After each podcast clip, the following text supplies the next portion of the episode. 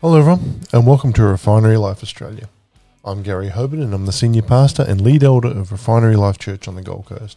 If you're on the Gold Coast, come and join us as we meet together and we share in the Word of our Lord. We meet at 9:30 on Sundays at 222 Turpin Road, Labrador. And more details are available on our website, which is www.refinerylife.org. Today, we're continuing our series titled "The Doctrine of God."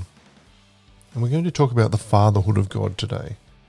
The text we're concentrating on is Romans 8 15 through to 17.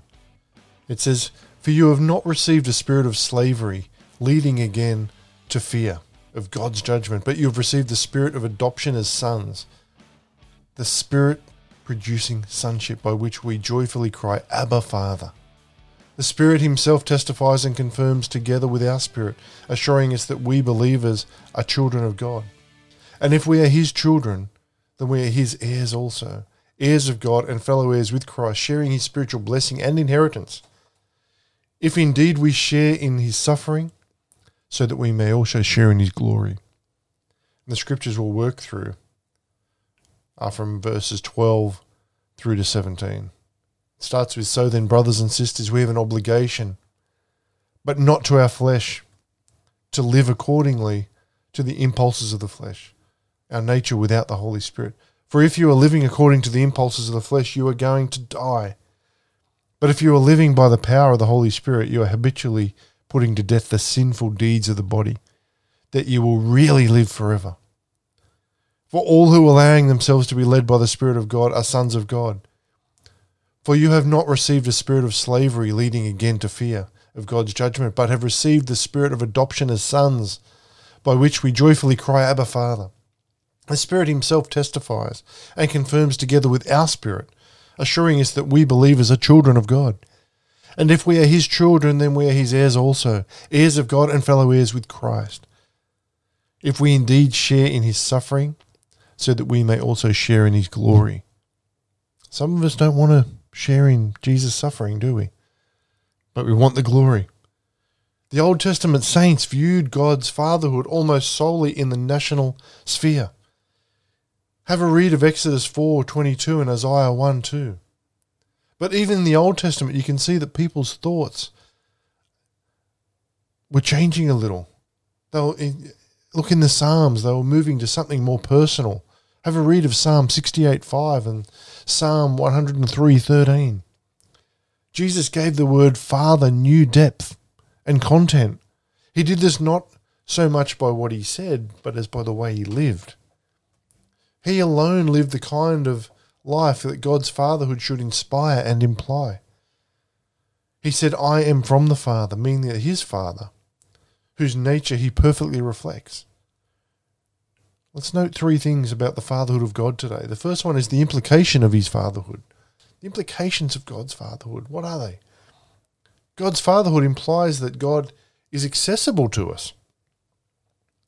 The way to God is open. This does not mean that we can be irreverent in our approach to God or, or that we can take liberties with Him, but it does mean that the barriers between us and God are down. The veil before the Holy of Holies is torn in two from top to bottom. And the way to God lies open. God's fatherhood implies that God's authority over us is like that of a father over his children. Many conflicting claims are made upon us, but we must hold on to our faith in God, the Almighty Father. In all things, we are responsible to Him. In the home in which Jesus lived, the Father was a symbol of authority. By father, Jesus did not mean the kind of indulgent father often found within Western families. The Jewish father loved his children intensely, but he expected unquestioned obedience and honour that continued all through his life. In Jesus' mind, the word father carried connotations of obedience rather than mere indulgence. Some people need to hear that. When your father speaks, listen. God's fatherhood implies that the blackness of sin is revealed. If the power behind the universe was sheer impersonal law, then our sins would be sins against law. But if, as Jesus revealed, The power behind the universe is a loving Father. Our sins are sins against love. To call God Father is to ultimately to make him sorry, to make sin intolerable. If God is your father, you can't tolerate sin. It was not law that we crucified on Calvary's cross, was it? But it was God's holy love, the love of the Father God. God's fatherhood implies that the wonder of forgiveness is clear. Before Jesus came, people ask, Can God forgive? Call God Father and know that He is, and the question becomes, how could not how could God not forgive a truly repentant heart? In one parable, Jesus pictured God running out to meet the returning prodigal, to gather him just as he was into his arms. Now, many people look at that parable in many different ways, but that's how it was God running to meet the returning prodigal. And if because God is Father, sin stands in a new light, so does love's victory over sin, which is forgiveness. Second thing is the results of God's fatherhood. What are they? Since God is our Father, He concerns Himself with our concerns. Jesus taught us that our food, our clothing, and our shelter are His concerns. Matthew 6:32 tells us, "For the pagan Gentiles eagerly seek all these things, but do not worry for your heavenly Father knows that you need them."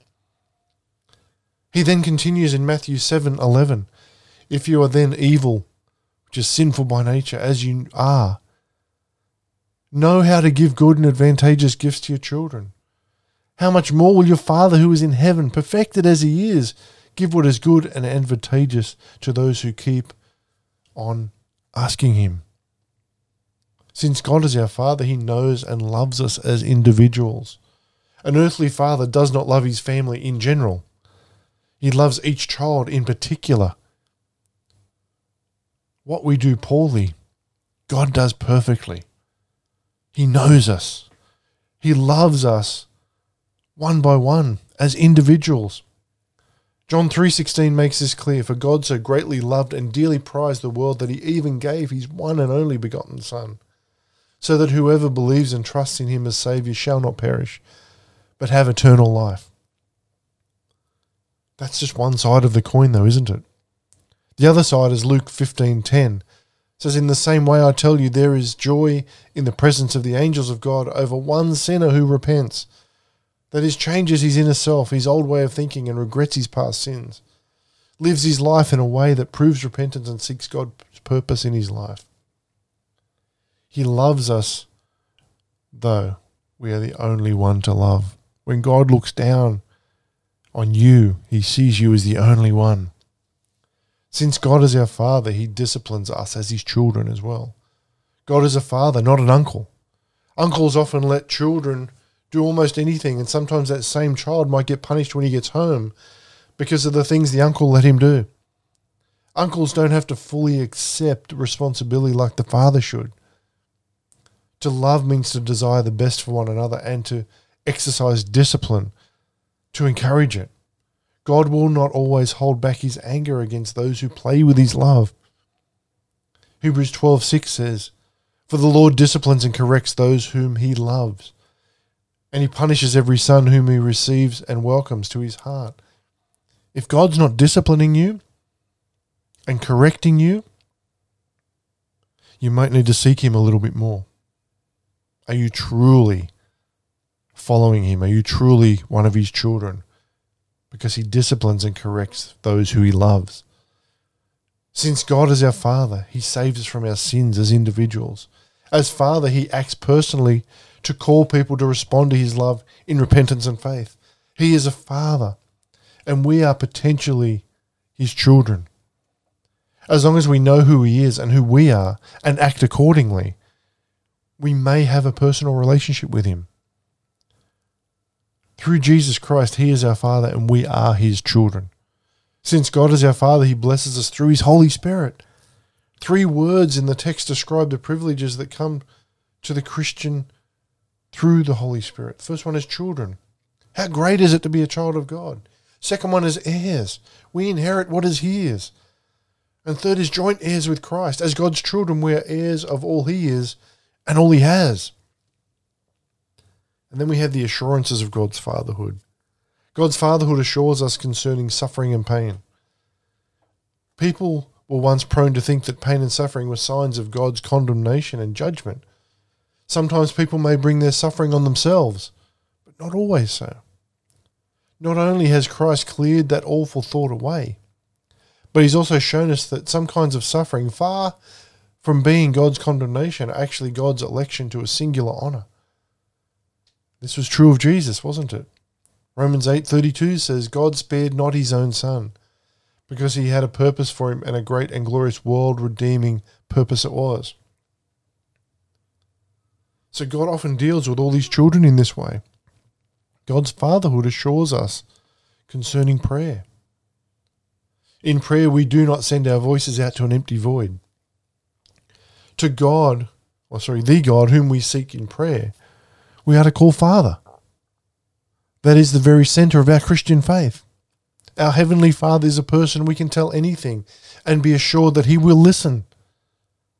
God's fatherhood assures us concerning the future as well. We see Christians running around crazy at the moment, not knowing what the future brings, but forgetting that God knows what it brings. Relief and encouragement come when we owe rest in our minds. When we can rest in our minds in the thought that God knows what lies ahead and that He is in control. As God's children, we have to listen. But sometimes the tuition is needlessly high, isn't it? The fees that we have to pay are needlessly high. Our Heavenly Father would save us from a lot of mistakes. If only we would ask Him first and then listen and do what He tells us to do. He knows what the future holds. God's fatherhood assures us concerning our salvation.